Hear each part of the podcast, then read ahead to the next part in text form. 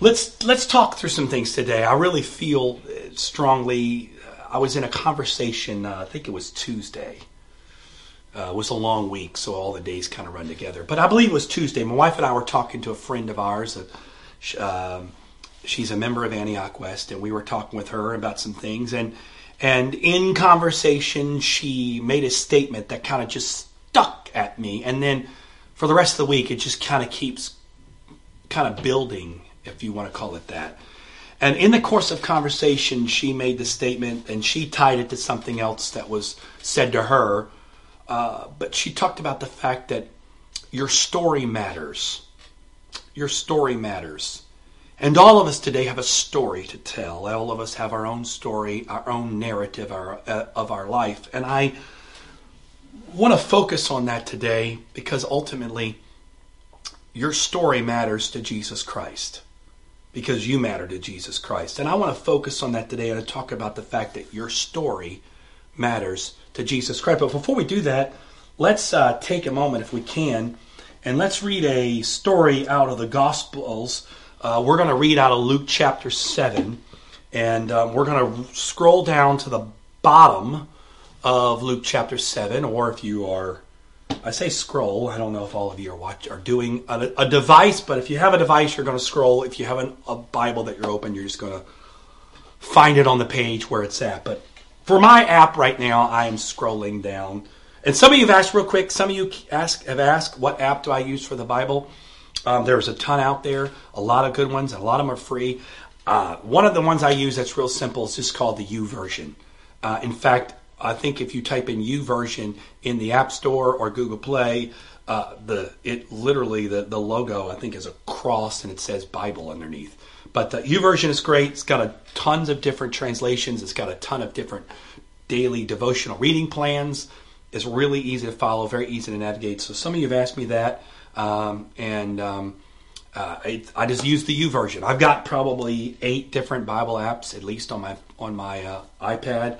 Uh, but when it's just something quick and easy to get to, I usually go to the YouVersion. It's right there, and it's got all kinds of cool different translations and things for you. You can take notes, and if you have multiple devices, you can kind of bring all your notes together. But uh, it, it's it's it's a it's a good it's a very easy user friendly app. So again, some of you have asked me what what I use, and it's just simply the YouVersion. But again, uh, Bible's a Bible. So um, whether you're using a YouVersion or another Bible app, or you just got that old fashioned thing called a Bible book, uh, imagine that, right?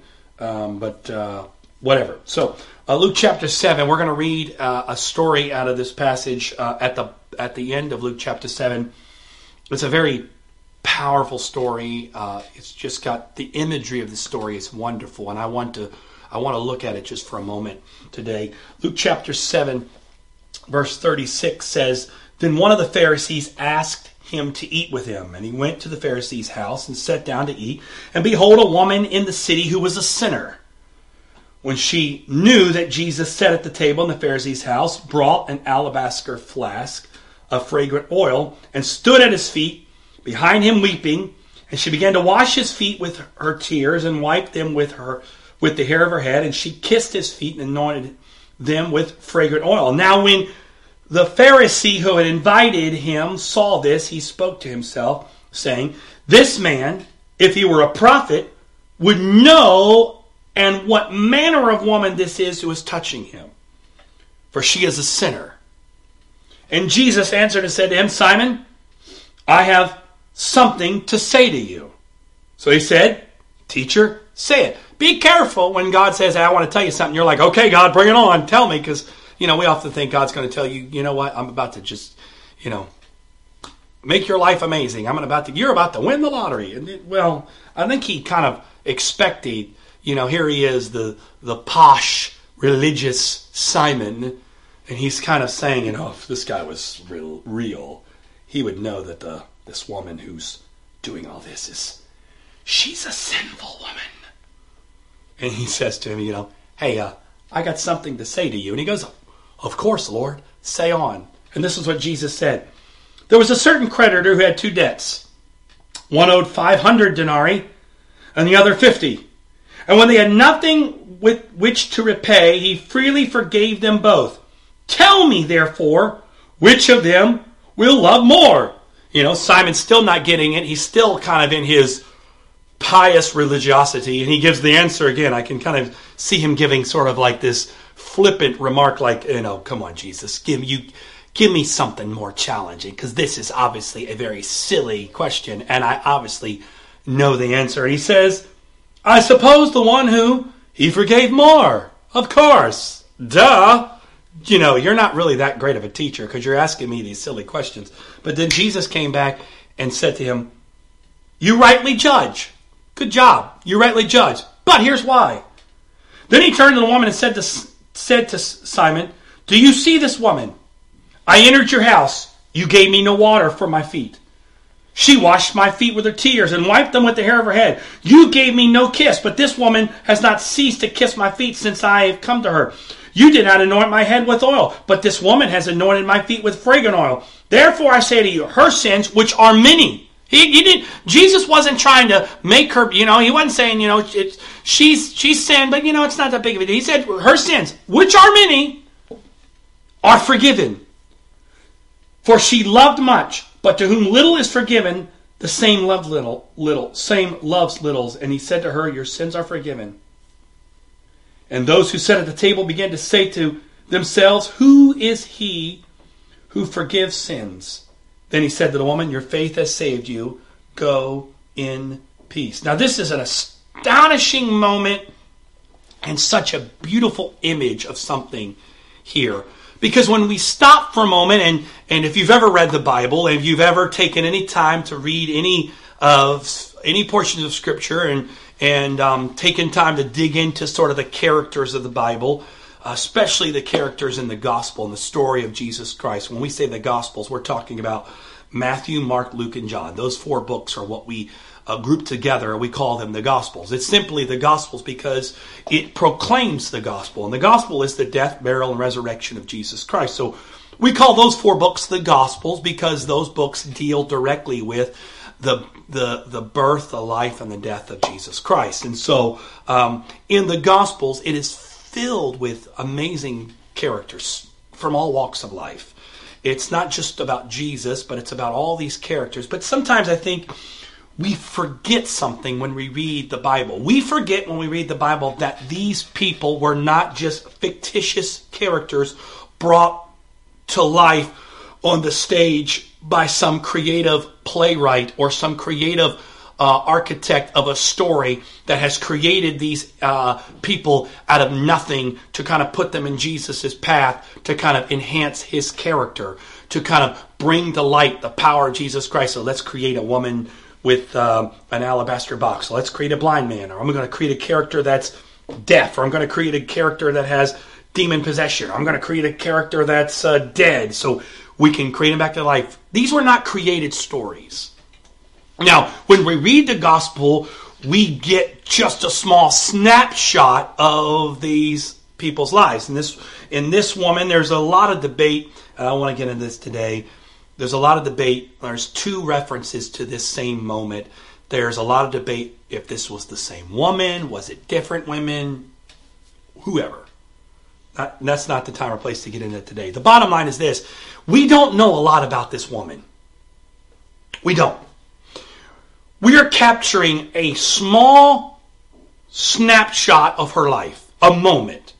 We have this moment where basically she Jesus comes over to the house of a Pharisee and she hears about it. She comes in the house. Now, just to put some common sense spin on the story for a moment, if she came into the house of a Pharisee and she was a sinner, she would not have been allowed to come in the house unless she had some kind of relation to the people that either owned the house or in the house. Now, there's a lot of speculation on who she was and what her relationship was. We don't know. The scripture really doesn't tell us. Was she Simon's daughter? Was she Simon's niece, sister? Who knows? But obviously, this woman who was an outsider, an outcast, and very descriptive, even Jesus said she was a woman with many sins. We don't know what that sin is. Some have speculated of what she might have been and what she might have did. I, um, you know, the bottom line is, doesn't matter what she's done. The Bible doesn't categorize sin. That needs to be established here today because I know a lot of you, with your life and where you've been and things you've been involved with, you're like, yeah, man, you know, how can God ever forgive me? Because I did this and that person did this. And, you know, I, I you know, I, I stole a million dollars. They stole a pack of bubble gum. So, of course, you know, God's going to forgive them. I don't know if he can forgive me. God doesn't categorize sin. There's there God doesn't rank sin. God doesn't go, well, okay, well you only did that, so that's easily forgiven, but you did some really bad stuff. I'm not sure I can forgive you unless you really work harder. It doesn't work that way. The Bible says that all sin, all sin in God, there's no categorization of sin, that all have sinned and come short of the glory of God. So even a small sin in our category, we categorize it. We do. I mean, come on, let's be honest. We understand how God can forgive someone who told a little white lie. I just don't know if God can forgive someone who's murdered. Can he for, God doesn't look at it that way. Sin is sin. We do, but God doesn't. That's a whole nother discussion for a whole nother day. The point I'm trying to make is, is that whatever this woman did doesn't matter. But the fact of the matter is she was categorized as someone who had committed sin. Great sin. A lot of it. Don't know what it is. It didn't matter to Jesus. He didn't say, she's a woman who's done this, and oh, by the way, she's done that, and she's done this. She said, well, maybe he didn't know. Baloney. The Bible says that God knows all things. 1 John 3.20 said God knows everything. God knows our heart, and he knows all things. Go read it. 1 John 3.20. So God knows all these things. And, and later on, we find that even in other situations, he knew, he told this guy, uh, Nathaniel, he said, I saw you sitting under the tree. Before you even came to me, I saw you underneath the tree. And this guy's like, What? Where, where were you? Were you hiding? Like, I didn't see you. There was nobody around. Where were you in the bushes? And, and Jesus is like, no, no, no, you're not getting. I didn't. I wasn't standing there, but I saw you already because I'm, I'm, I'm, I'm God. So God knew what her list of sin was, but ultimately He wasn't trying to rat it out. Can I just stop for a moment and tell somebody? God's not interested in exposing you. He's interested in forgiving you. Now, if you're writing, if you're if you're taking notes or you're taking mental notes, you need to remember that. Somebody needs to write that down for you. You need to remember that. God's not trying to expose your sin; He's trying to forgive your sin because the Bible says there is no greater love than the love of God. Right? God is love. John tells us the the, the, the epistles of John tell us that God is First John. First John uh, 4, verses 7 and 8. God is love. This is God. God is love. You cannot separate love and God because the essence of God is love. And the Bible says this that love covers a multitude of sin. So God is not interested in uncovering your sin. God is interested in covering, covering your sin. This is not, and I say this with respect, and I'm not trying to knock anyone's belief system or their practice of religion, but you don't have to come to me to tell me all of your sins. Because I got to be honest with you, I don't really know. I don't really want to know all the stuff you've done. I don't really want to know. I mean, because honestly, truthfully, I got enough stuff in me that I've got to work through, that I've done. I don't really need to know all the stuff you've done. Because frankly, you don't need to tell me. I can't forgive you. I don't know who I'm telling you this, but some of you believe, well, I got to go tell. No, no, you don't have to tell me. Look at these hands. Can you see them online? Look at these hands. There are no nail prints in these hands.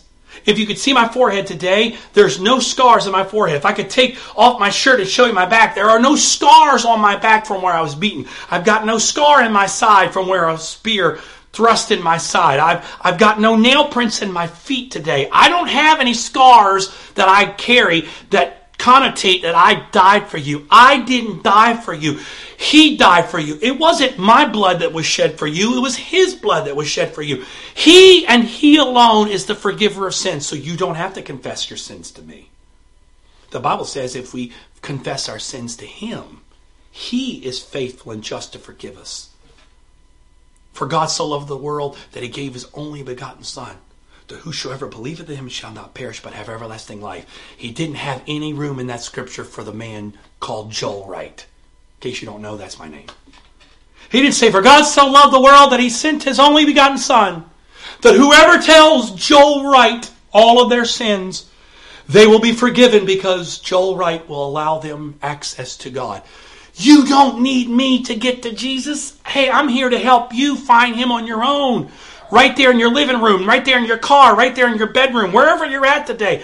God wants to fellowship with you, but you don't have to come to me. I'm a man. I'm not God. He and He alone is the forgiver of sins. So let's get that straight. Number one, God doesn't categorize sin. Number two, you don't have to come to me and tell me your sins. Because frankly, I don't really want to know your sins. That's between you and God. And I tell you right now, you don't want to know my sins. Because trust me, I've got some doozies. I mean, I've got some I've got some good ones. I mean, I've got some real good juicy ones. I'm not talking about, yeah, well, I just said a bad word or you know, I just had a bad thought.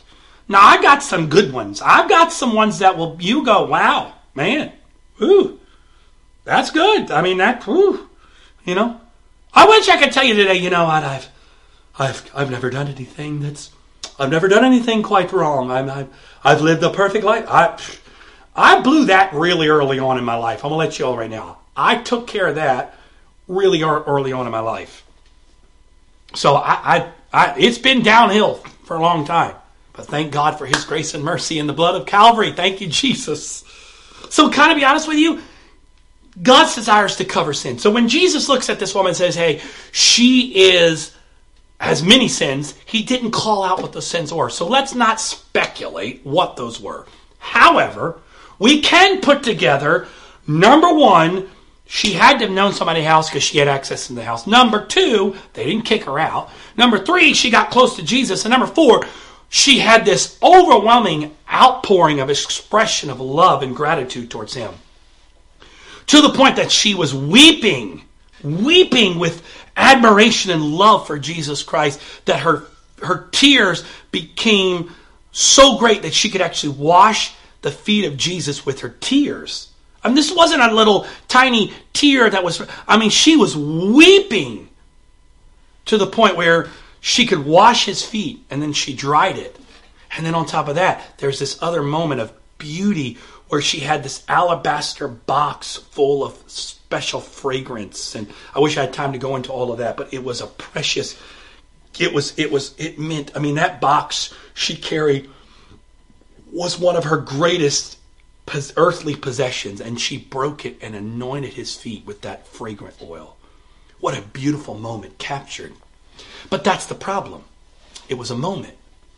And so I look at that moment from an outside perspective, or I look at that moment reading it here in Scripture, and it is a beautiful moment. It's powerful. Can you imagine? And you know what's one thing about the Bible that we miss is you can't capture some some of the senses of the Bible, right? You know, touch, taste, uh, touch, taste, uh, smell, hearing, seeing you know, you're limited by the page, and so you have to use your imagination. But I, I wonder what it'd been like that day to to been in that room and to hear her tears, hear her crying, hear her her love flowing out of her, and then when she broke open that alabaster box to smell the wonderful fragrance of that room. What an amazing moment that must have been.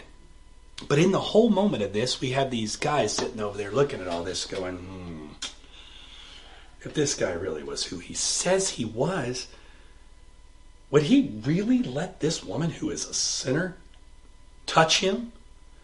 And so Jesus is kind of going back and forth with these guys. And Jesus looked at him and said, I got I got I got a got a got a question for you. Two people owe money. One owes 500, the other owes, other owes 50. Neither one of them have the ability to pay. But both of them have their debts completely forgiven. Which one do you think is going to be more thankful?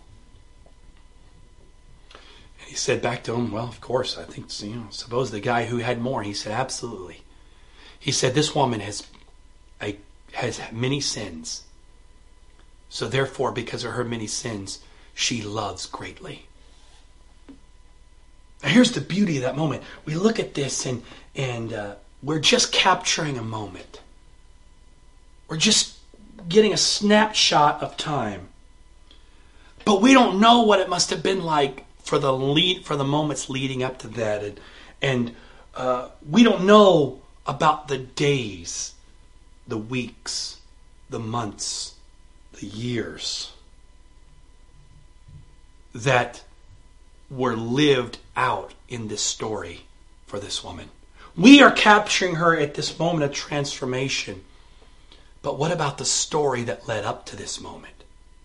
What about all the sleepless nights of laying in her bed, whatever that might have been for the evening, with those same tears that she washed the feet of Jesus with soaking her her blanket or whatever she was laying on, soaking the ground underneath her head what about all those nights of emptiness? What about all those nights of loneliness? What about all those nights of pain? What about all those nights of regret? What about all those nights of hurt? What about all those nights of hopelessness? You see, the story doesn't tell us that side of things. It just it captures this beautiful moment of redemption, this beautiful moment of forgiveness, this beautiful moment of transformation where she literally comes out of this horrible situation and Jesus says, "You are forgiven." And may your faith make you whole. Go in peace. What a wonderful moment. But what about the story leading up to that moment?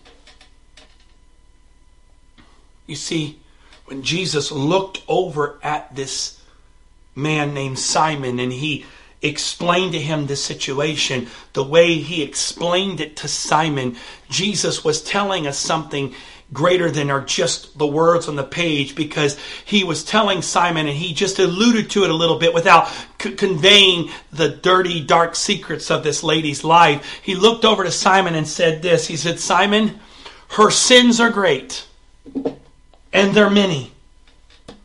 You see, Jesus was acknowledging something by saying that. First of all, he was acknowledging to her, there's no reason to run and hide. I already know. Oh, you get you got to get that. That's so powerful and beautiful right there. Don't miss that point. Jesus looked at was talking and he said, "Look, go back and read it again. It's right there. Look." He said, "Do you see this woman?" And he look at go back to uh, verse number 43. You got to watch this. This is powerful, folks. You got to I want you to get the imagery of this moment because your story matters. Your story matters, and here's why it matters. Get the imagery of this moment. He said, Simon answered and said, I suppose the one who he forgave more. And he said to him, You have rightly judged. Got it. Now watch this. Verse 44. Get, you can get a Bible out and you can read this with me because you got to see it for yourself to know what I'm saying. I'm not making up. Get the image. I'm not, I'm not reading into what's not there. I'm letting the I'm letting the Bible. There's two ways to come to the Bible. There's to go to the Bible and let the and and and, and let the Bible uh, you, you know you take your own beliefs to the Bible and let the Bible kind of confirm to you what you already believe, or you go to the Bible with a blank slate and let the Bible talk to you. So we're not telling the Bible what to say today. We're letting the Bible talk to us. Now watch what happens. Verse 44, Luke chapter 7, verse 44. Watch what it says. Now read it. Then he turned to the woman and said to Simon, Notice that. You got to get that. I know that sounds silly. So he he looks at this guy, right? Let's back up the story because you got to get it because your story matters, and these little details are going to be the things that tell us why my story matters to God because this woman mattered to him.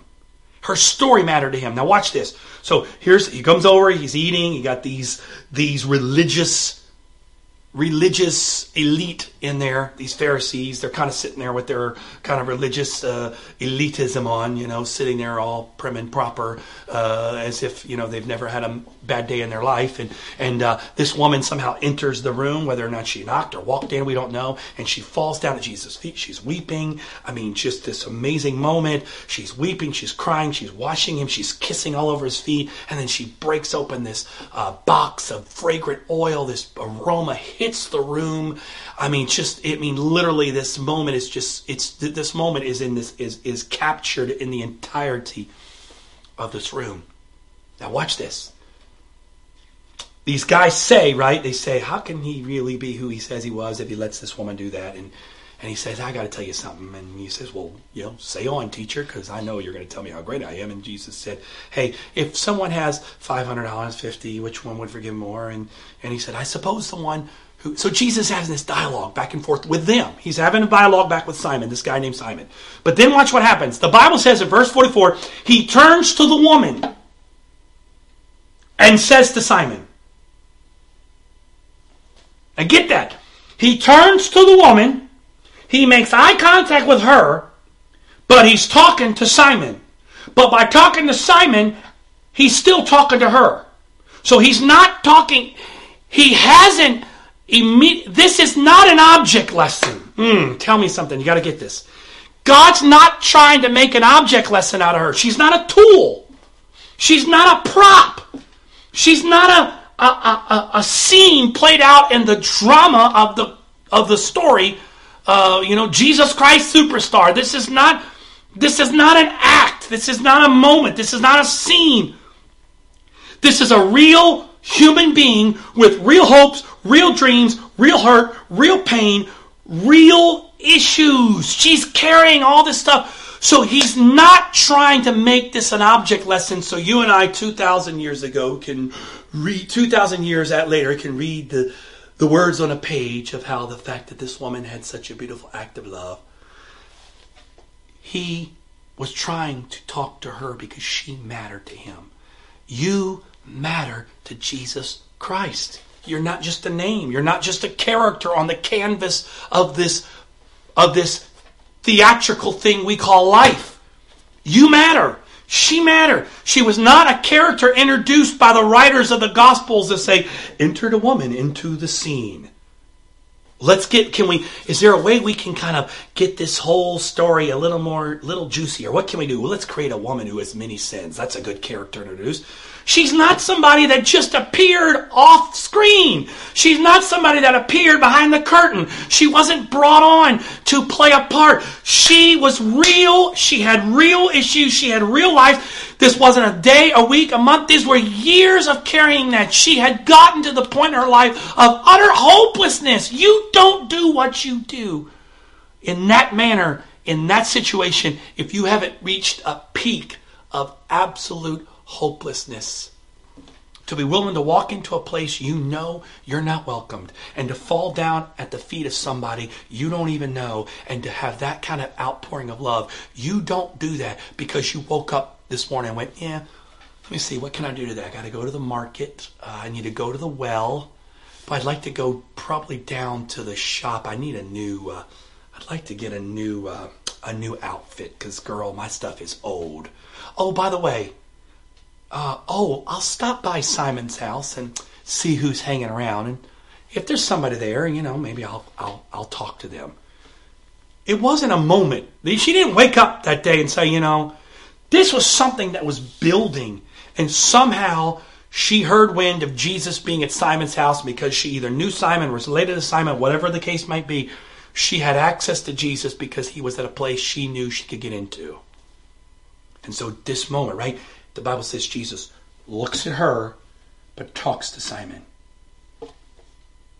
That's like you and I right now. I'm looking, talking here. If someone was sitting here, I'm looking at them, but I'm really talking to you. Why? Because I want them to know that they matter. You matter, whoever's sitting here. Just in case you're wondering, there's nobody over there. it's just empty. It's a wall. You matter. Like me saying that person, you know, you matter. I'm still wanting to talk to you and I want to tell you some things, but if I just talk to you, I'm going to make them feel like they're not. You ever been a part of a conversation where you knew you weren't welcomed? I mean, seriously, isn't that the isn't that the like the most awkward thing? Let's have a moment here. Let's let's let's stop for a moment. Seriously, you ever been in parts? It's the it's like the most awkward thing. You're in a situation, especially if there's only a couple people, and the person talking is constantly looking at that person, and and and you're like over there, and they never look at you kind of like, uh, why am I even here? Like, seriously. You ever felt that way? But what is it like when you're in a room and someone, even if there's multiple people, that pe- someone's taking time and you know they look over at you, they make eye contact. They want you to know, hey, I care that you're listening. I, I want you to hear my story. I want you to hear what I'm saying. And and and wouldn't it be awkward? And, and have you ever had this happen? It is an awkward situation. I've had it happen a few times. It's awkward. And if you ever had it happen, trust me, you'll know what I'm talking about because it's awkward. You ever been in a room and someone's talking about you, but they're not talking to you, they're talking to somebody else, but they're talking to somebody else about you? Is that not the most awkward thing ever? Like, seriously. I mean, it's like, who, what am I? Like, do you guys not realize I'm in the room? You're just chatting away. Hello? That is the, I mean, it's terrible. So why is this important? Why is this little one, two, three, four, five, six, seven, eight, nine, ten words in this sentence, in this whole story? Why is this important? Why is, then he turned to the woman and said to Simon, why is this important? Because it's important for the fact that Jesus was acknowledging her. He was acknowledging her, and this is what he said Do you see this woman? I entered your house. He goes down the list of all the stuff that Simon didn't do, but she does. Now he's validating her worship. He's validating her worth. He's validating her sacrifice. He's validating the fact of what she's done. He's given her validation. She probably hasn't had validation in forever. She obviously has been used, based off the context of this, this is somebody that's been used to being judged prematurely. We were in the store yesterday. We went to Target. And uh, I hope this guy's not watching because I don't say this to be uh, be funny, although it's kind of funny, but I, am not trying to make a joke of it. We were in Target yesterday, and obviously it was Saturday, and obviously yesterday being the holiday and it was, it was an interesting time to be out. I'll just lay it at that. So we're in Target. My wife was having to pick up a few things, and so we're walking around the store and we're getting some things, and and this guy came in, and and and and I I wish I could tell you that it was because of the day it was, and he was doing this in conjunction with the day, but based off the based off the way he was dressed and the way he was, this was not his holiday attire it was obviously something he wore every day. And this guy comes in, and it was, I mean, first of all, there was there was some amazing, uh, um, how can I say this, uh, uh, skill in his preparation to leave the house. He had he, he had this um, he had a complete ring around his head.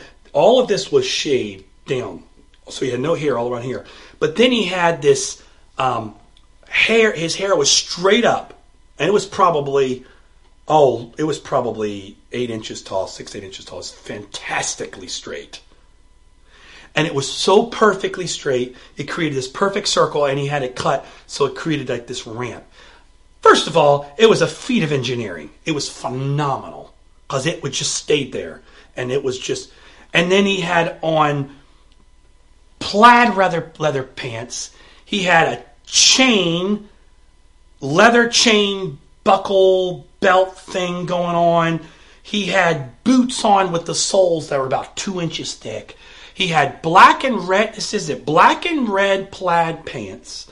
He had purple shoes with heels that big. He had a leather jacket that had all kinds of special extra bedazzled things on him. I mean, this guy was dressed to impress. And you know what's funny? Everybody in that store, based off what they saw, were making assumptions of what kind of guy that was. They were making assumptions of who he was and what he did. Whether fair or not fair, not getting into that. My point I'm making is, is that that happens so much. It happens to, we do it to others and we have that done to us.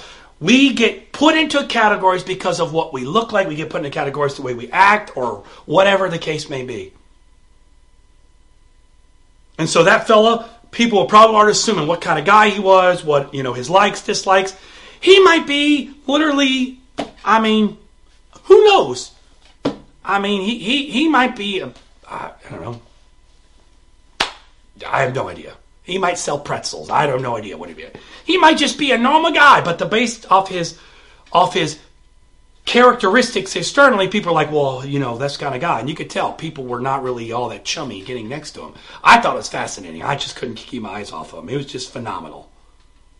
Because to me, I had all this kind of churning in me already. God was already dealing with me. So I was sitting here watching this guy and I was thinking, what's his story? Like, seriously, what's this guy's story? You don't just wake up one day and amass that kind of collection of stuff, and you don't wake up one day. I uh, listen, you know, uh, we all have our cross to bear, but I, you know, I try to spend some time on my hair. I, I like, I have a guy that I go to. Uh, I've been going to now for a long time. This guy is, he's such an amazing. Um, um, uh, hairstylist. He does great jobs. He's a perfectionist. I go to him because he's good. I don't, you know, I, I do. I like my hair cut a certain way. I mean, I guess if I'm vain, forgive me for being vain. Help me that God will help me. But this guy, obviously, He went to some serious time and effort, and trust me, for him to get his hair to look like that, that was not something he rolled out of bed and did. And it was like 11 o'clock. It wasn't like it was later on the evening. It was earlier in the day, and this guy's hair, I'm telling you, I wish I could have taken a picture. It was absolutely a phenomenal work of art. I mean, seriously, this was you could have taken his hair and put it in a museum, and people would have paid money to come see it. It was that amazing. But what was his story? So I'm, I'm thinking about all this. I'm, the Lord's dealing with all this about me, and I see that guy, and I go, now I could look at him and go, what kind of guy is? I mean, he's got black and black and red plaid pants, purple shoes, leather jacket, chains, and all kinds of stuff. I mean, he had two belts on, chains, and I mean, he had everything you can imagine. Every hand, every finger had a ring on it. I mean, this guy was this guy was he had some serious thought into his wardrobe. And I sat and looked at him and I thought, what's his story? what's what's what's his story that led up to this moment? What is that story? Because you see, we all have a story. You have a story. I've got a story. I didn't just get here today. I'm not just sitting here today talking to you wherever you are as if I've just appeared out of nowhere. I have a story. I've got my own story. You got your own story. She had her own story. And guess what? In the end, your story matters because her story matters because Jesus looked at her said to Simon, You didn't do this, but she did this. You didn't do this, but she did this. You didn't do this, but she did this. And then he said this Therefore I say to you, Watch this. He's still looking at her, but he's talking to Simon, and he looks at her and says, And I say to you, not to her, I say to you, her sins, which are many. He's still talking to her, but he's talking to Simon. He's looking at her, talking to her. He says, Am I saying to you, Simon, her sins, which are many, are forgiven. Now, I wonder when he said that, there was a moment where she went, Please don't tell anybody what I've done. Please don't tell anybody. He just said my sins were many. Please don't let anybody know all the stuff I've done. So many of us carry so much shame and regret over things we've done that thankfully today nobody knows the full details. And can I tell you that you there's a heavenly Father that is not interested in exposing you. He's not interested in embarrassing you. He's not interested in pulling the cover off so that we all can look at you and go, nanny, nanny, booby, you're such a bad person. You have a heavenly Father who's wanting to cover and forgive. And he looked at, he's still looking at her and he says to Simon, her sins, although their many are forgiven. That little three words, which are many, tell me that her story mattered to Jesus. By those three little words, he was letting her know this is not about this moment.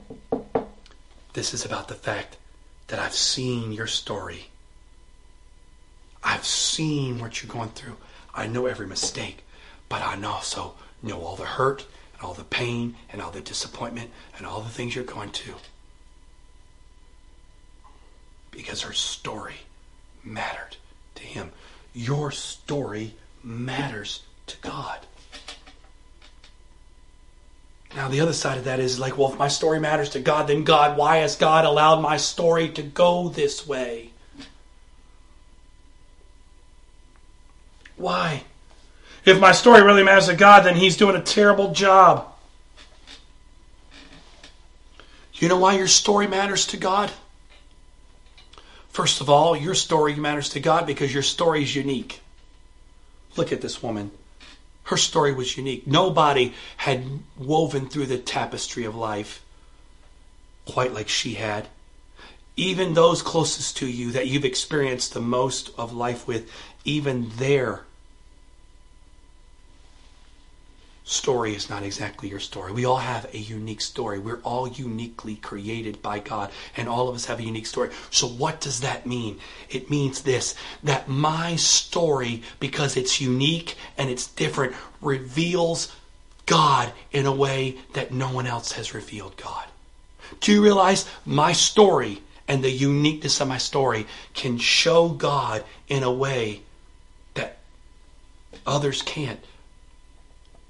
Her story showed something about Jesus Christ that the blind man couldn't show, that the deaf man couldn't show, that the woman who was at the well couldn't show, that, that Mary, the mother of Jesus, there were things about her story that were unique to her, that when God revealed his work in her life, that the, the power of her story showed an aspect of Jesus Christ that was unique to her and therefore became unique in the in the in the in the testimony of who Jesus Christ is. Do you realize the fact that every hurt, every pain, every difficulty, every situation, every moment of emptiness, all the things that are unique to you, reveal or have the potential to reveal an aspect or a nature of God that's unique to your story.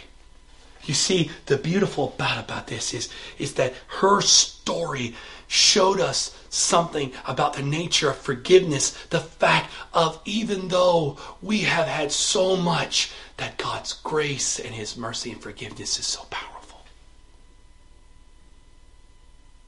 Your story is unique. Your story matters because you matter to God. Because your story reveals. Maya Angelou said something I found quite to be interesting. Maya Angelou says this there is no greater agony than bearing an untold story inside of you. The Bible says that we are epistles, meaning letters or examples that are learned and read of all men. That your life, the way it's been written, even though it you might be in your 70s or 80s or 90s, or you may be in your early teens, you may be eight years old watching today that your life is uniquely written and scripted by the Heavenly Father, who Isaiah says knows the end from the beginning. He declares the beginning from the end from the beginning. He starts and knows the whole tapestry of your story from the beginning. And even though sometimes life doesn't go the way we want it to, and life is filled with so much sorrow and so much pain and so much disappointment, that when we let the story be written by the hand of the greatest author, Jesus Christ, that the story written becomes unique and the expression of the love of Jesus Christ through our story is beyond measure.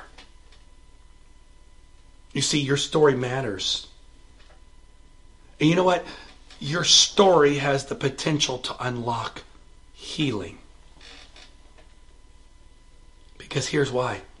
Let's go back to our story. It wasn't just simply about the fact that she was a bad woman and God said to her, Bad, bad, bad. Naughty, naughty, naughty. Okay, but you're forgiven. That wasn't the nature of God. That wasn't what God was about. The beauty of this whole entire thing was here is a woman who was broken. And I believe that's part of what the the box, the alabaster box represented. When she broke it, I think that really represented what was really in her own heart. She was broken. But when Jesus looked at her and said, Your sins, though they're many, are forgiven. And he said to her something at the end, and this is the unique part about the story. He, go, he says to her at the end, he, he says all this back to, he's looking at her, talking to Simon, and he says, Therefore I say to you, her sins, which are many, are forgiven, for she loved much, but to whom little is forgiven, the same loves little. Then he said to her, Now he stopped, he's still looking at her, but instead of talking to Simon, he now directs it to her and he says, Your sins are forgiven. And then he said to her at the last, and here's the key. He said, Your faith has saved you. Go in peace. Why did Jesus say, Go in peace? Think about that. You, you, he says to her, Your sins are forgiven. Isn't that enough?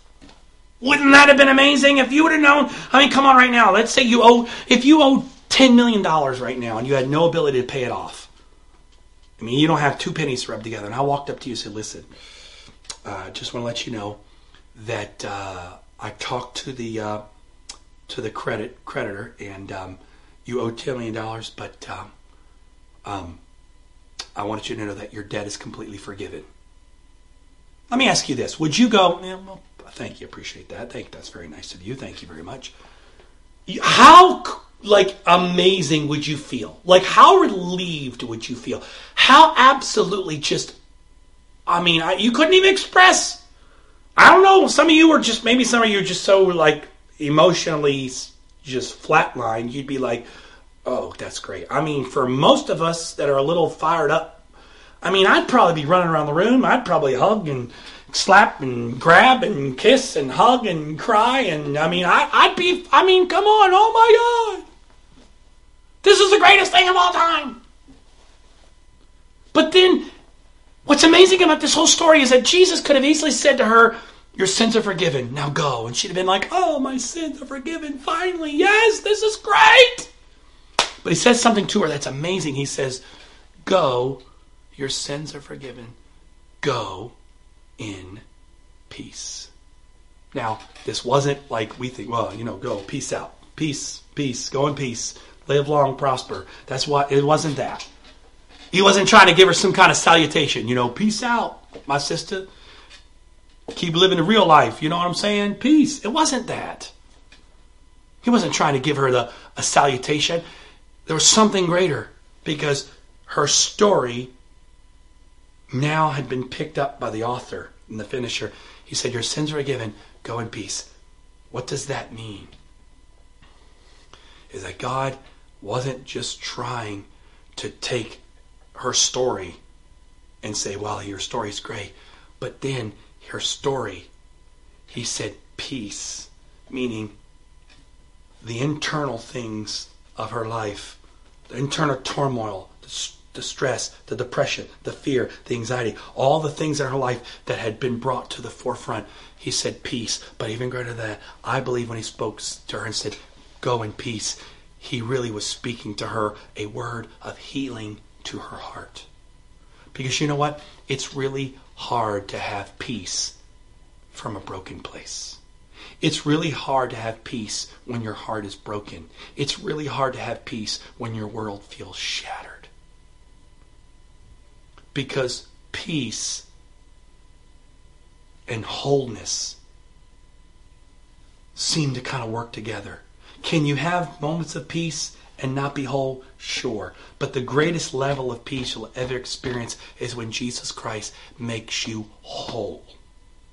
When he takes your broken heart and your broken life and he makes it whole again, there's no greater peace than experiencing the peace that comes from forgiveness, but more importantly than forgiveness, from wholeness. He just wasn't trying to forgive her, he was trying to put her back together again.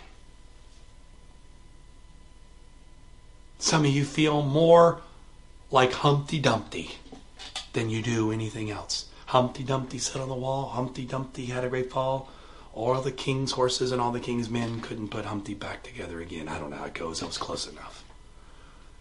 I spend more of my life feeling like Humpty Dumpty than I do feeling like there's anything in my life worth saving. But God says to me, Your story matters to me. Your story, there's not one thing that I have seen that I have overlooked. There's not one pain, one hurt, one disappointment, one shred of things that that has that you've done or that happened to you that I have not seen or known. Now I understand for some of you are like, well, if you knew all that, why did you allow it to happen? We can talk about that at another time. But the fact of the matter is, is that God desires to put all of the pieces back together again. Your story matters, your sins matter, but He ultimately wants to bring peace because your brokenness matters to God. It's not about just simply forgiving you of your sins. I said this to a group this morning, I've said it several times, and I will say it again in this moment that God has not come to make bad people good. Jesus did not come to make bad people good. If you think or you've been told that the church or Christianity or whatever else or Jesus, whatever, is about making bad people good, then you've been told wrong because God has not come or God does not desire to make bad people good. The Bible says there's none good, no, not one. He's not trying to make you into a good person because you can't make bad into good. That's not the point of it. He has not come to make bad people good. He's come to make dead people live. You and I are dead. The Bible says we are dead in our trespasses and sin. We are dead because of the nature of sin. He has not come that we can be bad to good. He's come that we can go from death to life. If any man is in Christ, he is a new creature. Old things passed away, old things dead, that all things become new, that all things come to life. He's come to give me life and life more abundantly. God has come to give you life, not the death of depression, not the death of hurt, not the death of, of, of disappointment, not the death of brokenness, not the death of addiction, not the death of, uh, of, of, of, of whatever you want to put in that list. God's come that you might have life. And I'm telling you today, just like this woman, you're not just a story on the page of God's timeline. You're not just another character introduced into this whole picture so God can get more glory and credit. Well, isn't Jesus? Whoa, good job, Jesus. Very good. That's all. I, oh, bravo, bravo, bravo. Very good job, Jesus. That was really good. I love how you just, you really, that was great. What a great theater. What great response. No, you matter to God because I kind of tell you this. If that room was full of Pharisees or it would have been an empty room, it would not have mattered to Jesus Jesus. Because what really mattered to Jesus was your story matters to me. Your story matters. Some people have labeled you already. I'm telling you, somebody that's watching today, you've been labeled. People have already said, or people look at you because of your the way you look or the way you act or your story where you come from maybe the color of your skin or whatever it might be and they label you and they put a label on you and they they they they presume to write your story. But can i tell you god knows every aspect of it. God knows every aspect of your story and your story matters to god. And ultimately your story is unique and it matters don't be ashamed of your story. Don't don't don't feel guilt and shame over your story. Have you made mistakes? Yes, but you know what? Get in line. Because you'll be in line behind me. I've made them. Are you perfect? No. Does God want to make you perfect? No. The only one, only person that's perfect, the only thing that's perfect is Jesus Christ. So the only way for me to be perfect is for my life to be hidden in Christ, because He's the only one that's perfect. But can I tell somebody today, you feel like where, what has been, what, what of all, what am I supposed to do with all this stuff? What am I supposed to do? Can I tell you, you have a Heavenly Father that's able to forgive, to set free, and heal. He knows your story already. There's no reason to hide. Don't hide our sometimes guilt and our shame and our regret causes us to hide and pull back because we're afraid. We've been rejected so many times and we figure no well we've been rejected. So i figured you know i'm sure jesus will reject me. He won't reject you. He didn't reject her.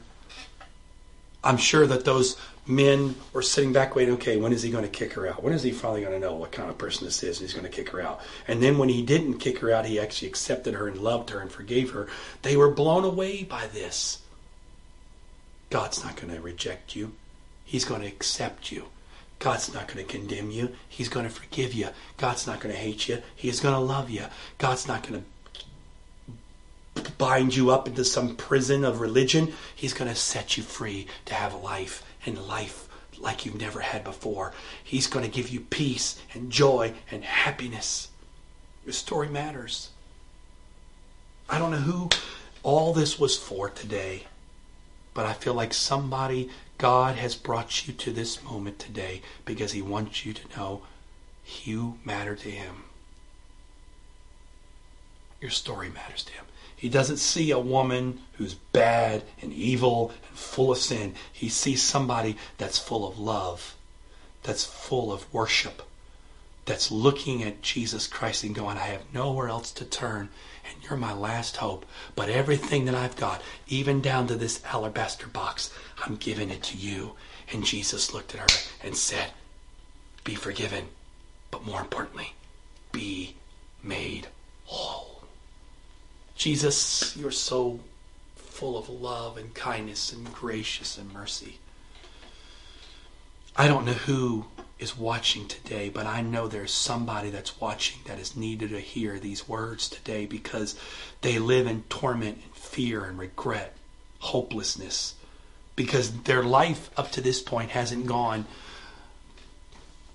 like they think it should. Life has been filled with more turns and dips and disappointments than we even know what to do with. Instead of being written like a Hollywood epic, it feels more like a horror story written on the pages of time.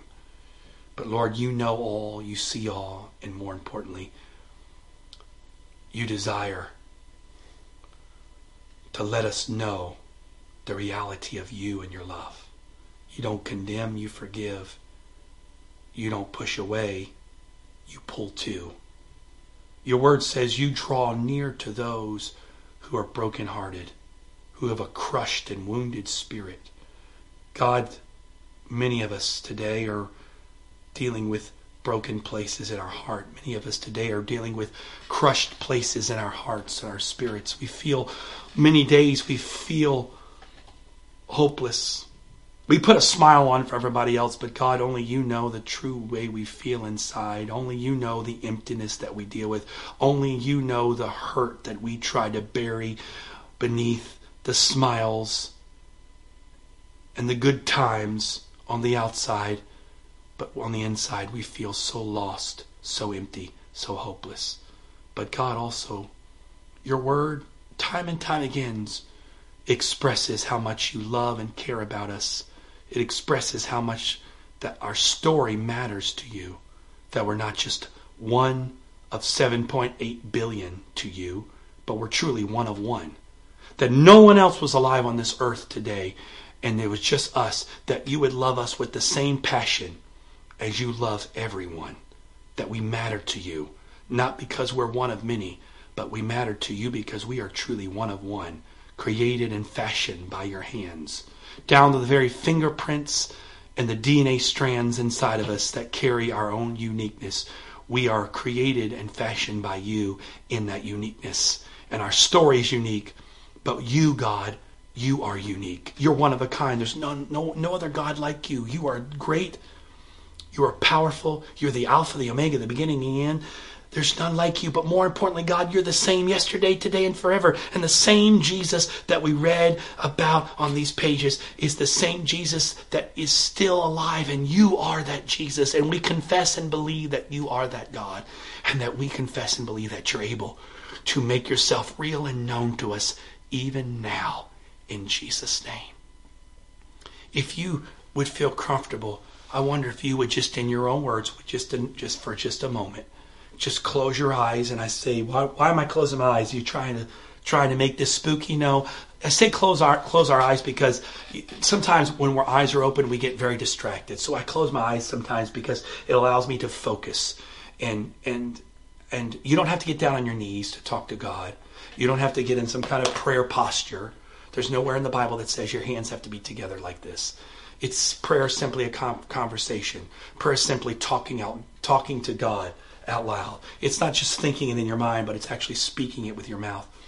And I wonder if you could just take a moment right where you're at and just express yourself to Jesus. He's listening. Literally, he is listening right now, and he's waiting for you to talk to him. And would you just tell God, tell him, and be honest. I mean, just if it if you gotta be raw, be raw. Say, God, my life stinks.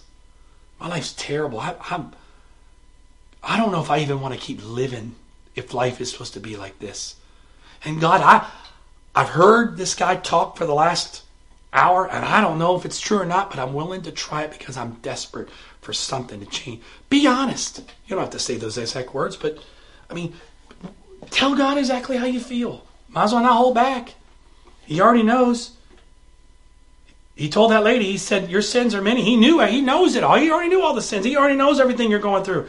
So instead of worrying about God rejecting you, he already knows. So he's if he's listening, he's already accepted you. He's not rejected you. But he's waiting for you. Remember I talked to you in the very beginning? Stands at the door, knock. Would you open the door to Jesus Christ today and let Jesus Christ, let Jesus Christ have an opportunity to show you today who he is. Guess what? It's not about me. I'm on this side of the camera. You're on that side of your device, whether it's a TV, a phone, an iPad, whatever you're watching for, or you're on your computer. I'm on this side, you're on that side. So it's not me that's going to do this for you. It's about you and Jesus Christ. And wherever you're watching, He's just as real there as He is anywhere. He's just waiting for you to acknowledge. And maybe all you can conjure up in your mind is just say this Jesus. Just close your eyes and just say that. Say Jesus. And I guarantee you, the Bible says if you call upon his name, he would hear you. He's listening now. Would you call upon him? He's listening, he's waiting, he's anticipating for you to call upon him. Just call him. He's there. But he's waiting for you to open the door today in Jesus' name.